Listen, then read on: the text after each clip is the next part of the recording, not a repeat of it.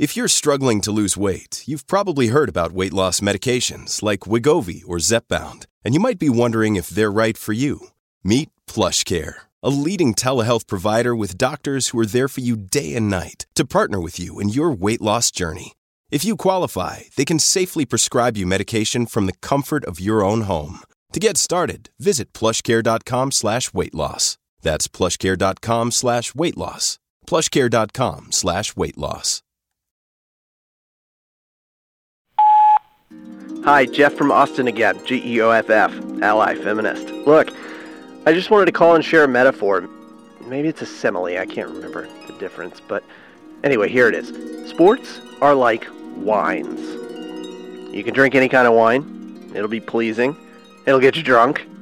But nice aged wine has the time taken to become smoother, gentler on the senses. You know, I feel like these institutions like NFL, NBA, MLB, they've been around for so long, they've really settled on the right chemical composition. All the pieces are in the right place. The women's leagues, they're so new, they haven't had the time to get all the elements right yet.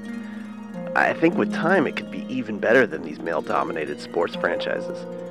I think it's inevitable, actually. It's really, really going to happen soon. Anyway, I've been taking these courses to become a certified sommelier in the state of Texas, which is probably why I'm thinking about wine so much. Well, hope y'all are well. Let me know if I can do anything for you. I'm an ally, remember? Go women!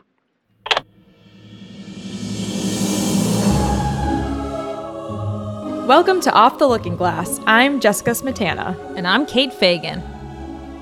Kate, today I have some good news and bad news for you. Okay. I want the bad news first, please. The bad news first. Okay, I'm always I'm always Yeah. a bad news first type of person too. I don't like waiting to hear the Yeah, bad get it out of the way. I'll get it out of the way No, really quickly, tell me. and then we'll tell everyone what's in this episode this week. The bad news is we only have two episodes left of season one of Off the Looking Glass. What? And you know, it's been funny because you and I have been texting about this, making sure we flag for people that we only have two episodes left, so people don't think we got canceled. Yeah, like We don't like want old fashioned just got canceled. Old fashioned canceled, like Yeah. pulled off the air. No, no, no. not like you know, Yeah. you know, 2022. Not socially canceled. But yeah, we only have two episodes left, including this one. But the good news is this is going to be a great episode. So, Kate, tell us who's on today's show. Okay, well, I'm super excited as a 90s baby, and I know you've heard about the 90s, so that's cool for you too. is we have Ticha Penicheiro on the show today. Okay, she is a WNBA legend, and before that, she was an Old Dominion legend. It is coincidence that we have back to back Old Dominion guests. I promise this is the only time that will happen, but Ticha joins the show, and mwah, she's awesome. Yeah, that is, I'm very excited for that. We also have an extra extra that you are presenting me about Fort Shaw. Mm, I know. I'm I'm really excited for that too. It's a it's not as way way back as our girl Ada Anderson walking in circles. So split the difference. Uh, but we do go way back. way ish back.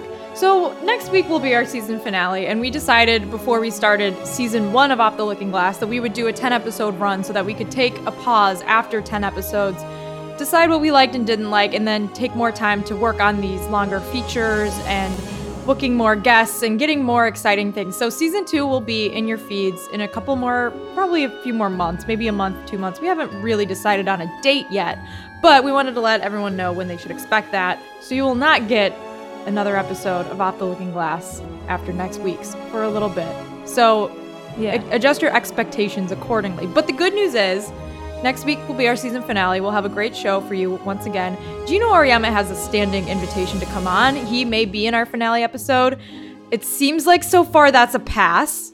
So don't. I feel like we got a, a definite pass, but I love that you're keeping that door open. I open. think the door is always open Um, for Geno. We wa- we before we started any of this, we asked for Geno to come on the show. I believe he was. yeah, I mean our door is open. Yeah, our yes. I, I think our door is wide open. I, I think we've been told that Geno doesn't feel like walking through the door. But let's hope. Let's hope that season two we can change his mind and we'll get Geno on for you. We promise we're trying. We're also trying to get Geena Davis still. We need closure about a league of their own. We don't have it yet. So we're hoping maybe by next week we'll have a little bit more closure. We can finish out season one with a bang. Um, but no matter what, we have two great episodes for everyone. So buckle Yeah. up and enjoy Off the Looking Glass. Don't skip the ads. Hey, it's Nneka Ogwumike. I was asked where I train, and I provided the name of a gym that I go to. And this athlete, a male athlete, was shocked to find that I was training in public with other people. And I guess what bothered me in hindsight was that it didn't occur to me that that was so outlandish as a professional athlete for me to be training at a public facility as opposed to a private one because that's all I know. So, however small that detail might have been, um, it's just something that day in and day out I continue to realize as I experience being a woman in the business and in sports. Our guest on today's episode of Off the Looking Glass grew up playing hoops on the playgrounds of Portugal. She came over to the US and played for Old Dominion, where she won the Wade Trophy. She was then drafted by the Sacramento Monarchs. During her illustrious WNBA career, she was a four time WNBA All Star, three time All WNBA. She was a WNBA champ, and she currently sits at number two on the all time assist list. Oh, yeah, she's also a member of the Women's Basketball Hall of Fame. She's now a WNBA FIBA certified agent at Sports International Group. All right, let's do it. Let's bring her on, the legend, Ticha Penicheiro.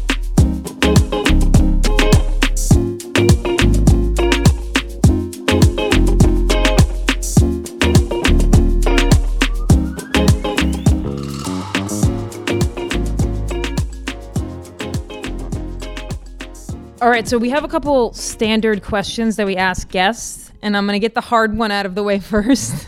Okay. I don't know if you followed the Muffet McGraw, Geno Auriemma debate, kerfluffle. Yeah, a little bit. Where, what is your perspective on? I assume you kind of recruit players, eh, college players that you want to represent, and you pay attention. You have your pulse on the women's game.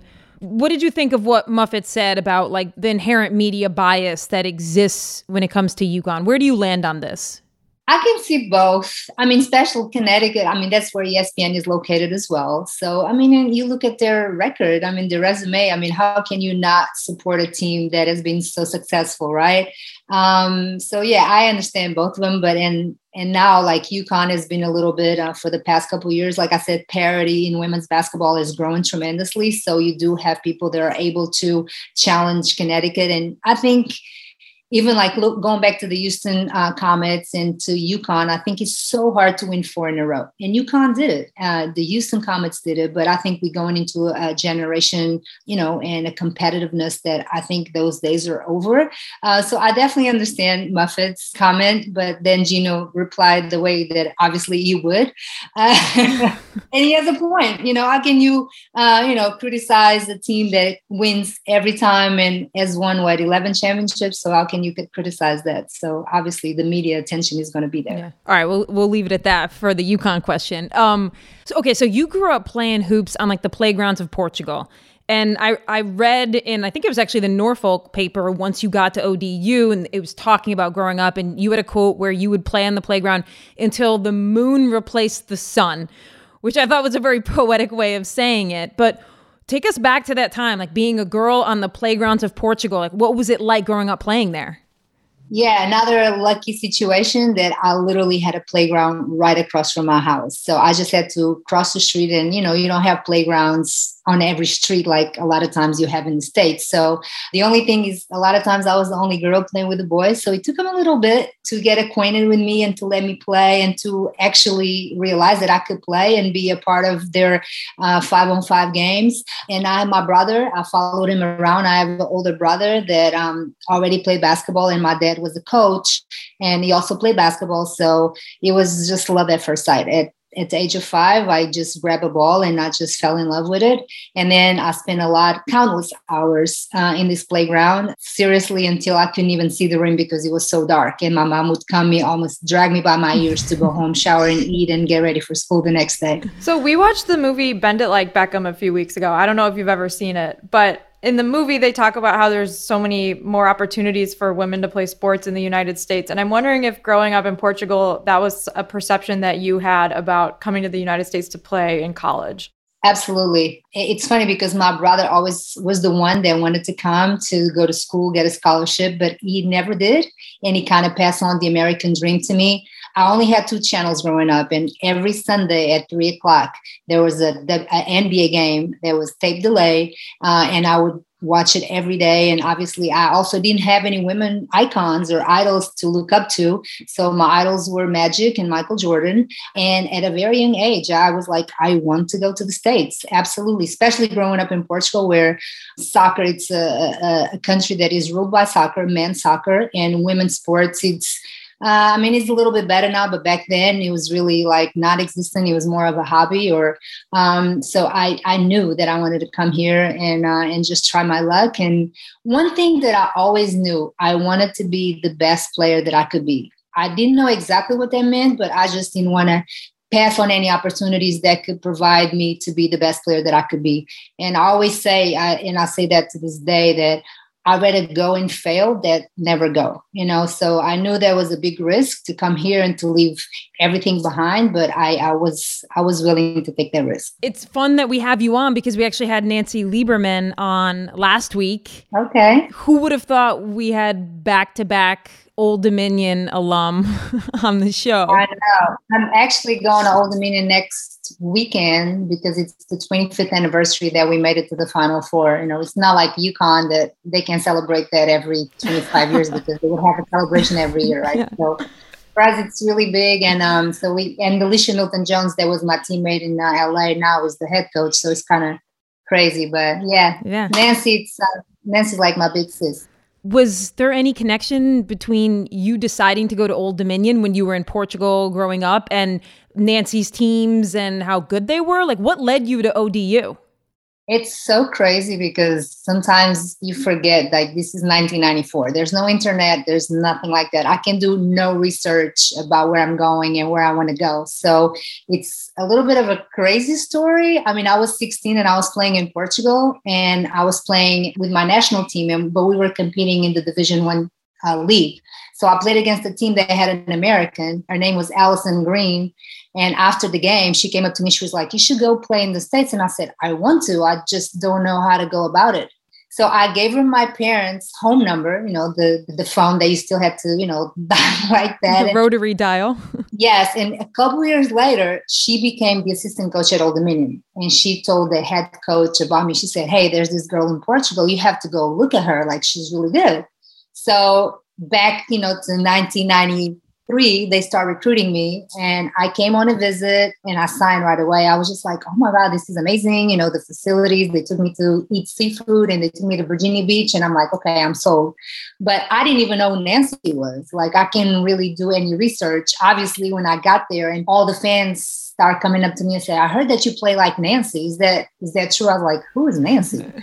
But quickly I understood who she was, and I was like, "Ooh, that's big shoes to fill." I'm not sure if I'm going to be like Nancy, but I'm going to try.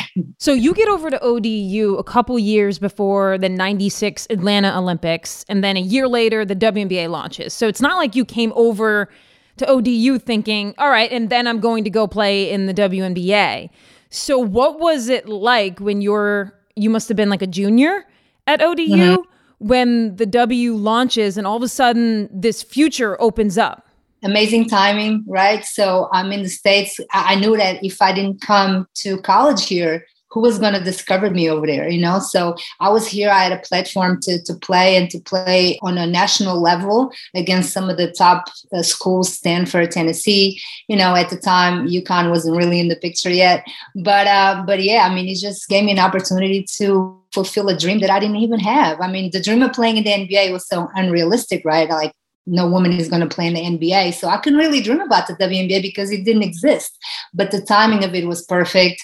Uh, I ended up playing 15 years in the WNBA, which is mind blowing. And yeah, the goal in the beginning was okay, let me go, let me get my you know my degree let me grow as a woman let me grow as a player and then just go play in europe like everybody was doing and then all of a sudden i was like wait a minute maybe maybe I can play in the WNBA. Yeah, I did. So that was that was amazing. and speaking overseas, you've you've played on some of like the iconic overseas teams, even if domestically not a lot of fans, casual fans would have heard of them, but played at Parma, Ekaterinburg, Spartak Moscow, and then in Turkey as well. I want to mm-hmm. focus on Spartak Moscow because of the lore behind that club and Shabtai and the kind of the way that he treated his players on that team. Yeah. What was your experience playing for Spartak Moscow during those years? Amazing. I mean, that's how I wish that there were more Shabtais in the world because that's how uh, women should be treated. Um, you know, we flew private, we stayed at five star hotels, our salaries were amazing. Uh, and he truly believed uh, in us and he treated us like total queens. Our team was crazy. I mean, we had an all star team. Uh, I mean, I was playing on the team, but I, am Portuguese, so I had a Portuguese passport. Sue at the time, Sue Bird had an Israeli passport. Diana Taurasi had an Italian passport. And then we had Lauren Jackson, Tina Thompson. I mean, it was. It's like an Olympic team right there. yeah, I mean, seriously. So we won everything, and we had so much fun off the court as well. And he was the main, uh, the main reason why everything ran so smoothly because he treated us like queens, and we wanted to just give back the way we played. But unfortunately, he's not with us anymore. But he did a lot for women's basketball, especially when we come, you know, we talk about European basketball. Yeah. When I was talking to Taurasi about that experience, and you know, she tells stories of winning a big game and then taking a charter to St. Petersburg to like party for the weekend or him just dropping gifts of jewelry. Do you have any or or flying over not Madonna but like somebody amazing to perform? Yeah. Like what can you give us some of the, the, like that that gossipy funness from behind the scenes? Yeah, he didn't he didn't know how to do anything average. Everything had to be over the top because he truly believed that, you know, we deserved it. So he would have a party and he would fly in like Eros Ramazzotti, the Italian singer, or Kelis uh, the R&B American, you know, singer. So he always had something up his sleeve and a lot of times we didn't even know what was happening. We were just like, "What? He's coming to sing for us. Uh, he did all these parties. Usually after the games, he would like put a thousand dollars, like so ten, like crisp, a hundred dollar, hundred dollar bills. Whoever was the MVP would just hand you an envelope. So you know, like overseas, there's like no cap, there's no rules, like anything goes, right? So everybody's just trying to, you know, be the MVP of the game so we can get a little extra money. but he was, I mean, like I said, we had so much fun, and uh, he was respectful. He, he understood that we were, you know, players, but were also women that work extremely hard, and sometimes we didn't get what we deserved. So we went uh, above and beyond uh, everything that he did. Was nothing average. Everything was over the top.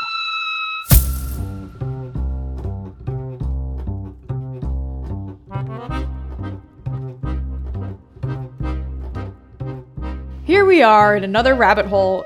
Kate, what is Spartak Moscow? What is she what is Ticha talking about? Can you please shed some light on this? It almost sounds like we are in the multiverse, right, Jess? Like there is a there is a team that existed that flew women charter and dished out $100 bills and dropped caviar at every meal. Like, this sounds like the multiverse.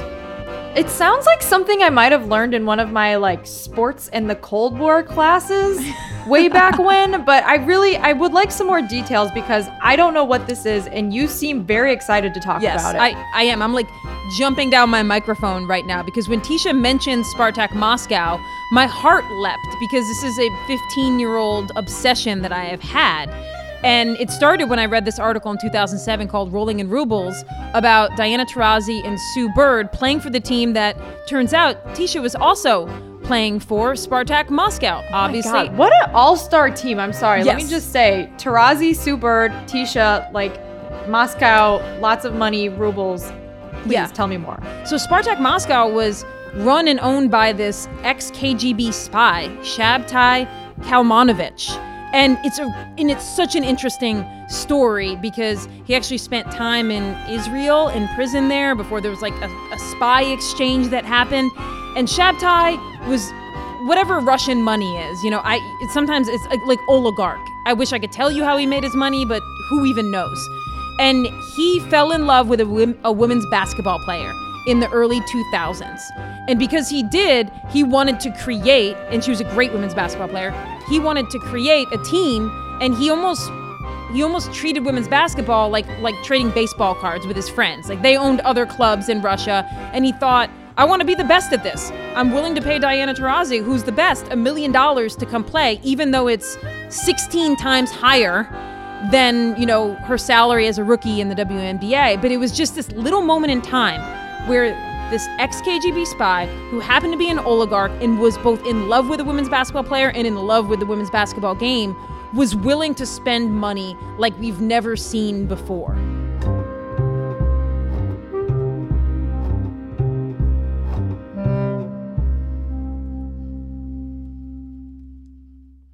And I find that so interesting because it seems like there are these worlds in the multiverse or somehow this sliver of our current universe where women are treated like we see male athletes being treated.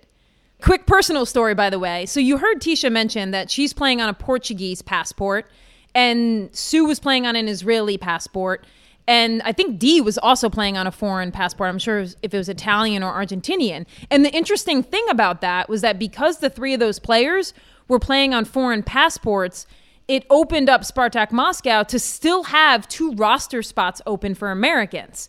Because European clubs, because they didn't want a team just spending tons of money and signing every great American, they limited it to two American passports per team.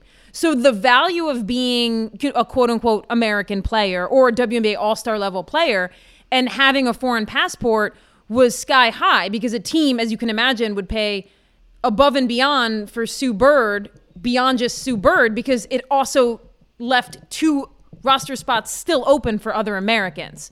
I tell you this because my sister was born on the island of Corsica in France. So she has a French passport. I was born in Rhode Island. So I don't have a French passport and this to this day is something that I talk to my my mom about. How it is that they managed to get Ryan a foreign passport, which means nothing to her, whereas if I'd have had it, I could have played I would have been more valuable overseas, more valuable than my actual value, which was almost nothing. So, well, and then you would have had the added value of living in the south of France right now instead of Charleston. So I could come visit you there yes. and drink lots of French wine in the Riviera. Yes, yes. And so m- mostly that value is for you as well. So you, it, you are also getting value if always angling. Ago, always angling. Always, Jess. I really I applaud you for that. Back to our story. The interesting thing that kind of puts an end to our little rabbit hole here is that Shabtai was assassinated in his Mercedes outside the Kremlin, shot.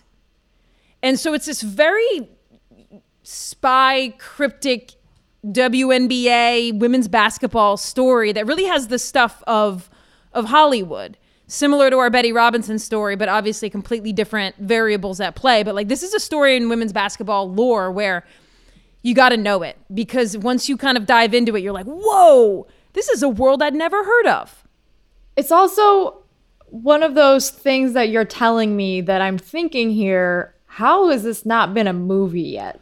Right. Because I just went to this dude's Wikipedia page and there is a lot going on. How like how does the world not know this story? This is fascinating, Kate. I'm glad that we went down this rabbit hole to learn yes. more about this. So now when Ticha mentions Spartak and what it was like, you have a little bit more information about the actual club and the background that she was playing for. So should we go back up? Yeah, let's go back. out of this rabbit up. hole. All right. This is something as a writer, and I've gone. I went to Ekaterinburg when um, mm-hmm. Brittney Griner and Dee were still there, and I went to Spartak. And what I was trying to understand was what the model was that for these clubs succeeding and being able to pay salaries and stay afloat in a way that before the W in the US, you know, there's something like 15 failed professional leagues. And I was trying to get at the heart of is there a different model overseas? Or is it just that they're willing to do it for a community basis that maybe doesn't exist here in the States? What did you learn about playing overseas and living overseas and being from overseas about that model? yeah the model is completely different i mean even for for like little kids and little boys like you start in a club you don't really play in school you know you have pe classes but when your parents want your like my daughter or my son to play soccer you take them to a club to play soccer if you want them to play basketball you take them maybe to a different club to play to play basketball so it's completely different than here like you don't really have college basketball or college sports everything goes through clubs some clubs are founded like over 100 years ago or 200 years ago. Everything is based on sponsorships. That's why sometimes now we have that. Also, even in the NBA, you see little patches of you know sponsorships that uh, teams have. But sometimes overseas, you have like all your shorts, all your sh- shirts, uh, your shooting shirt, everything has different patches from all these different sponsors. So that's kind of how all the clubs are moved and sponsored is like with funding from from different sponsors. Or you have a person like Shabtai that is just a millionaire and he puts out of his own money. So you do have an Ekaterinburg also is a little bit of that situation where the the owner uh, is a guy that is very well off financially, so he's just investing in women's basketball um, because they like it. Um, but yeah, the model is different, and sometimes it's almost like apples and oranges. I just try not to compare, and I just uh, you know enjoy the, the American model, but then enjoy the European model. I'm able to adjust, and I think a lot of the people that have experienced both, they also know try not to compare. What did you learn being on the inside of the Sacramento team, which was one of the foundational franchises in the W, and then what is it, 12 years later, contracts. Did you learn any lessons in what happened in Sacramento that might apply to the future? Yeah, it's a business, and you cannot take things personal in this business. I mean, we were completely blindsided. We did not see it coming. And to me, the hardest thing was that we were successful. We we sold tickets. We won a championship. We had a lot of fans that are still to this day heartbroken because the team just completely vanished. And the fact that I mean, the, the, the time at the time, the Maloofs, our owners, didn't even try to sell the team and uh, possibly keep the team in Sacramento because I think some investors would have came through and kept the team there. But you just learned that you know this is a business. You can get traded, you can get cut. A team or a franchise can fold, and you know life goes on, and you are the one you know heartbroken. But at the end of the day, this is a business, and you you just have to do everything that you can to to give everything to the game, to work on your craft as an individual, and then not take things personal because um, that's how it is in this business. One thing I wanted to ask you about because Nneka recently said that she feels like the W is in need of expansion. And you having come from Sacramento and the Monarchs, which disbanded in 2009. So the W has this history of wanting to make sure that any franchise that exists, you don't want to retract any ever again. Where do you land on? Is it time for the W? I mean, 144 spots for the best women's league in the world feels like so cutthroat that we might be leaving amazing talent on the cutting room floor at this point.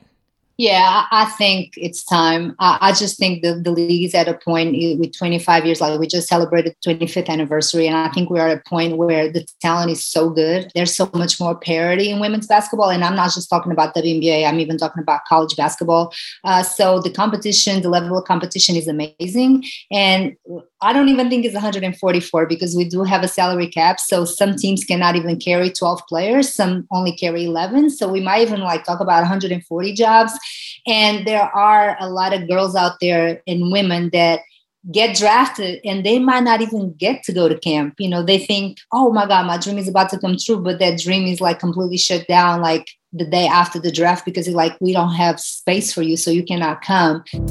So we are to the point that the level and the competition has gotten so much better that I do wish that we had at least two more teams. But like you said, the timing of everything you do have to make sure that the people that are going to invest in a new franchise in a new city, they are ready and it's not going to be a flop. We want somebody to is all in and is committed because we want to create more job opportunities, but we want to be successful and we want the league to continue to grow. Uh, and the way it grows is with expansion and continue to create more job opportunities for these amazing women that are finishing college and they have the dream to playing in the WNBA, but some cannot fulfill that dream because there's not enough room for everybody.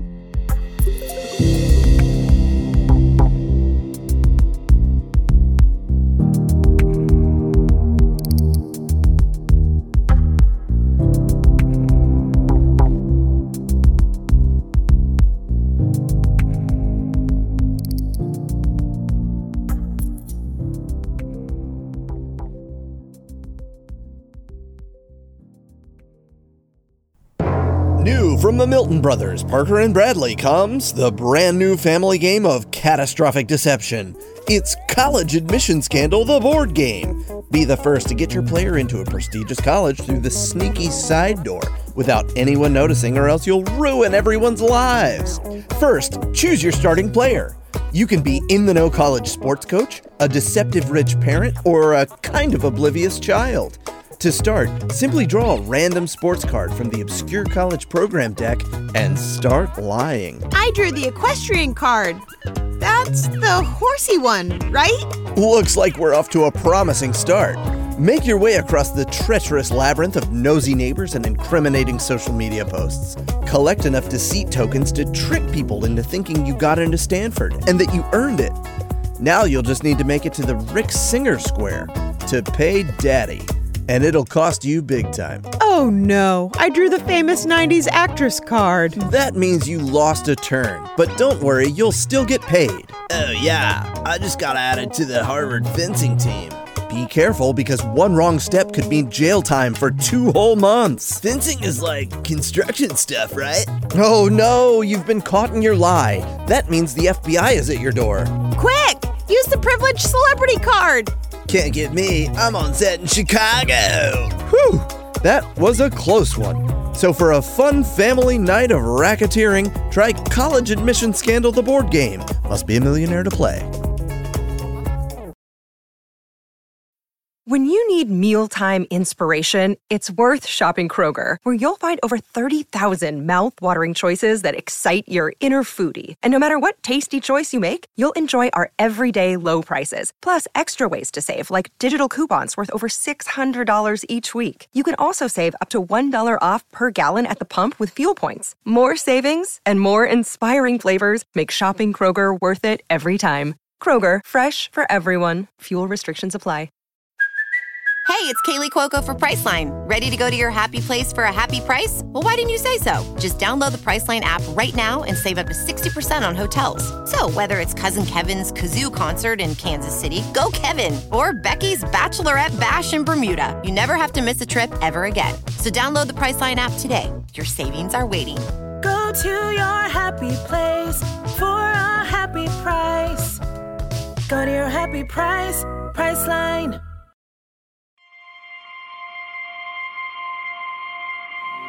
The day had dawned unusually crisp.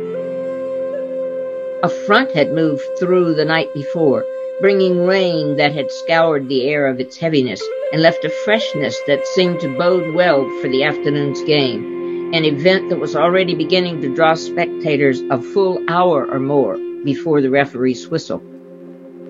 Inside the Model Indian School itself, the girls from Fort Shaw were donning navy middies and bloomers then helping one another add the final touch a bright little ribbon of silk at the end of each girl's long braid. Their shoes were tightly laced, their stockings pulled up and bound so that not a wrinkle showed between shoe tops and bloomer hems. With their appearance, a roar went up from the crowd, stretching out to the very edges of the fence, separating the hogans, grass huts, and teepees of the village from the school atop Indian Hill. After the quiet darkness of the hallway, the noise and glare were momentarily unnerving, but the girls quickly regained their composure and nodded their thanks to the crowd. The cheers continued, and someone bounced the ball on the concrete floor of the porch. A quick pass around, a few dribbles, then the entire team fell into place, all ten of them, two lines of five, standing as if in military formation for the intramural train had pulled into Indian Station, and the Missouri All Stars were stepping off the train and onto the platform, suited up and ready for the game that would determine the champions of the 1904 St. Louis World's Fair. That was historian Linda Peavy reading from the opening page of her book, Full Court Quest, written with Ursula Smith and published in 2008. Before we tell you the rest of this long ago story, with ripples to present day, we must go back to the beginning, which, like most beginnings, seemed rather ordinary at the time. When James Naismith invented the game of basketball in 1891, he did so in response to an edict from his boss. He had two weeks to devise an indoor game, and not too rowdy of one, that would keep students, well, boys really, in shape during the long, harsh New England winters. Actually, you know what? Let's let Naismith himself tell the story. This from a rare radio interview on the New York program We the People from 1939. It was in the winter of 1891 when I was physical instructor at Springfield College in Massachusetts. We had a real New England blizzard. One day I had an idea. I called the boys to the gym divided them up into teams of nine, and gave them an old soccer ball. I showed them two peach baskets I'd nailed up at each end of the gym, and I told them the idea was to throw the ball into the opposing team's peach basket. Ten years later, basketball was being played all over the country. And the whole thing started with a couple of peach baskets I put up in a little gym 48 years ago. I guess it just goes to show what you can do if you have to. It's that last sentence I'm especially fascinated by. It just goes to show what you can do if you have to. Naismith means it in the standard way, necessity being the mother of invention and all. But what strikes me is how applicable the line is to the story I want to tell you today. Naismith was simply devising a game to keep his kids sane and fit during winter, but the byproduct of his invention, when it soon landed in the hands of others, and I do mean others, was something even more rebellious and transgressive and, for brief moments anyway, liberating. This is the story of the Fort Shaw Indian girls basketball team, who in 1904 were crowned world champions.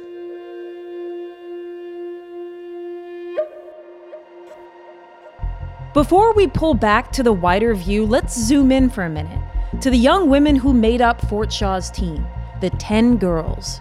Rose, Flora, Katie, Minnie, Genevieve, Sarah, Emma, Jeannie, Belle, and Nettie. Minnie was a great shooter. Belle was the versatile leader. Emma was the little playmaker. Nettie was a star with a prodigious leap. Jen was the impish one. And now it seems obvious that sports, that a team, could provide solace and a place to belong. But this concept of finding out about yourself by playing sports with others was an experience rarely offered to women back then. They came of age at a time when a fledgling game was being embraced by women and girls whose gender had thus far excluded them from participation in team sports. But for the girls of Fort Shaw, it was an experience that came with a price. In 1892, a fort that was located on Sun River in Montana and on Blackfoot territory became an Indian boarding school where Indian kids were sent, often forced to, from tribes across Montana, Idaho, and Wyoming. It was, as Linda explained, an Indian boarding school that was supposed to strip them of all their old practices and teach them the white man's way.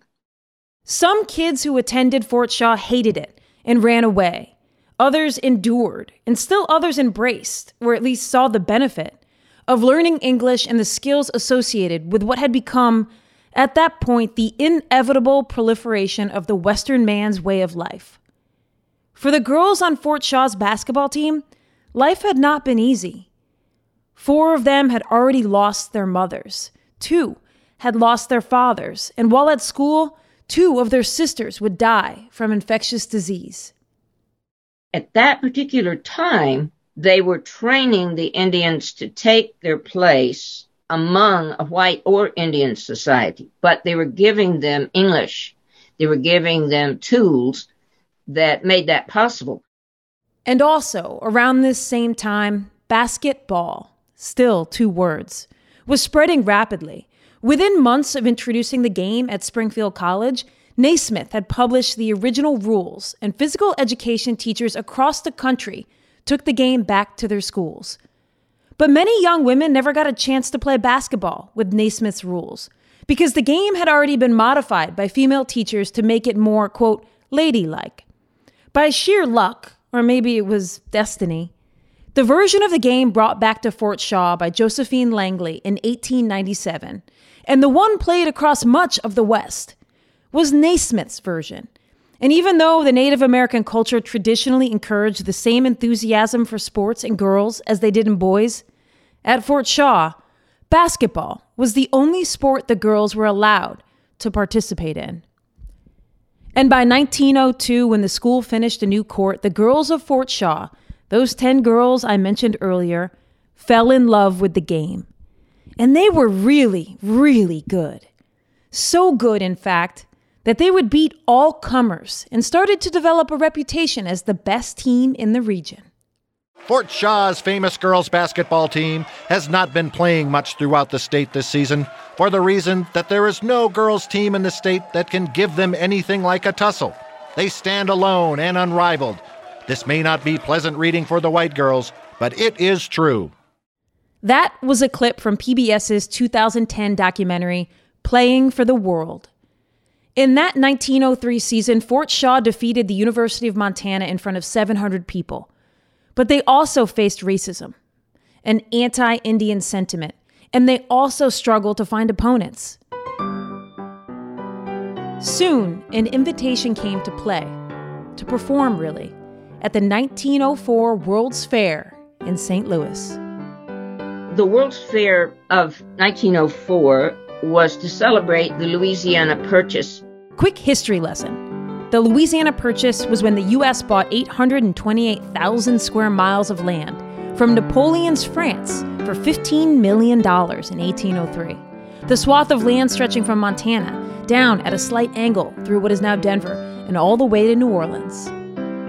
The thrust of this fair had been to, to show the path of progress once that you opened up the West then they had representatives of all the states that came open, on the territories that became open under the Louisiana Purchase. They had all those people represented to show progress through the years because the theme of that period, if you think about it in American history, was definitely progress, progress, progress, electricity, all of the modern things. They were all on display. But then they had the Indians also on display because after all, they were what we were leaving behind. The team focused on the opportunity the fair presented them, more than the oddity of being gawked at. And more than anything, they reveled in their skill and teamwork on the court, a fast paced style of play that no other team could match. Fort Shaw clinched the championship. They defeated the Missouri All Stars 17 to 6. Their supporters and Montana journalists declared them the undisputed world champions. In the months after the fair, the team made public their desire for games, for better competition. This from an article in the Great Falls Tribune. They challenge the whole world. Fort Shaw basketball girls willing to play against any girls' team in existence. Billy Adams, physical instructor of the Fort Shaw Indian School and coach of the crack girls basketball team, which Montanans have become so proud of in its recent triumphal tour east of the Exposition, returned from St. Louis. He is probably one of the happiest men in the city, and deservedly so, for his team of Indian maidens have yet to meet its equal on the basketball floor, and so confident have they become in their ability that they have challenged the girls' teams of the world.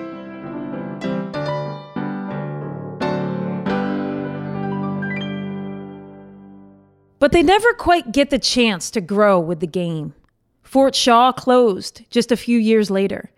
And in many parts of the country, specifically at universities, faculty banned female co-eds from competitive play.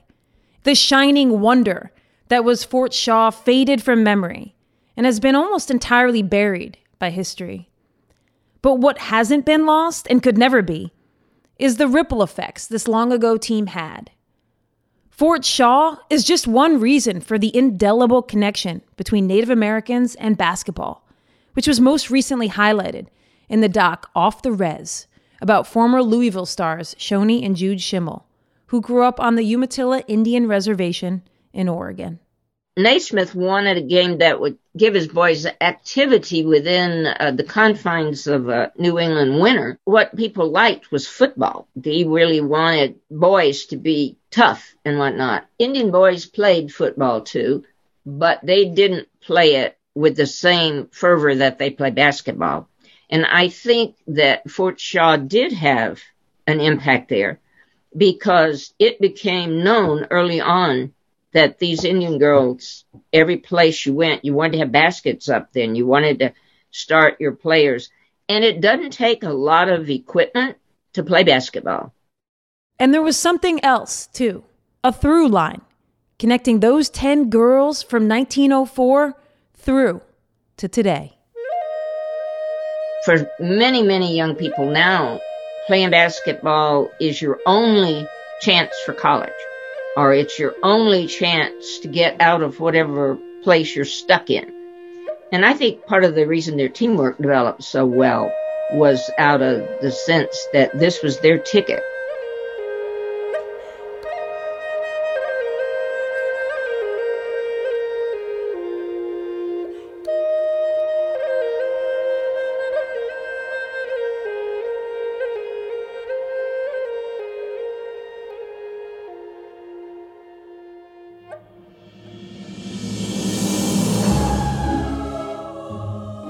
That is the end of episode nine, our penultimate episode of this season of Off the Looking Glass.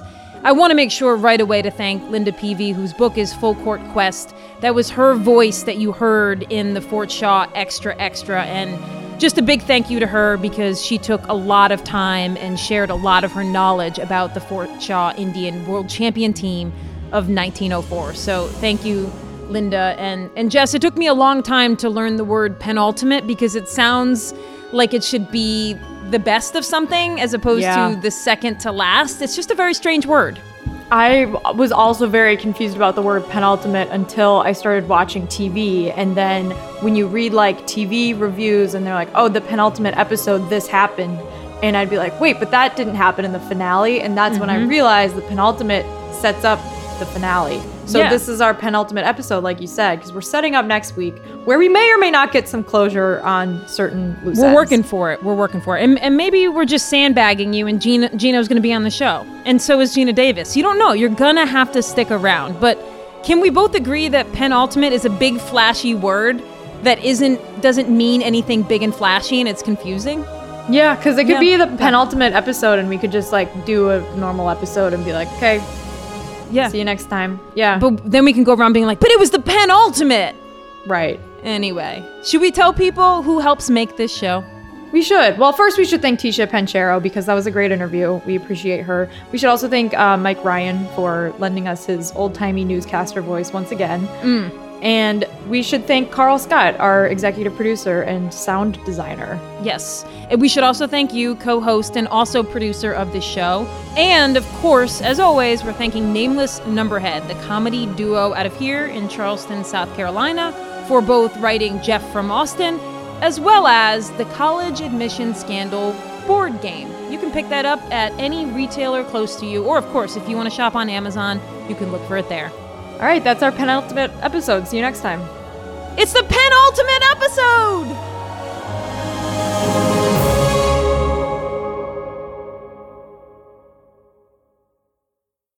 This is the story of the one. As head of maintenance at a concert hall, he knows the show must always go on. That's why he works behind the scenes, ensuring every light is working, the HVAC is humming, and his facility shines. With Grainger's supplies and solutions for every challenge he faces, plus 24 7 customer support, his venue never misses a beat. Call quickgranger.com or just stop by. Grainger, for the ones who get it done.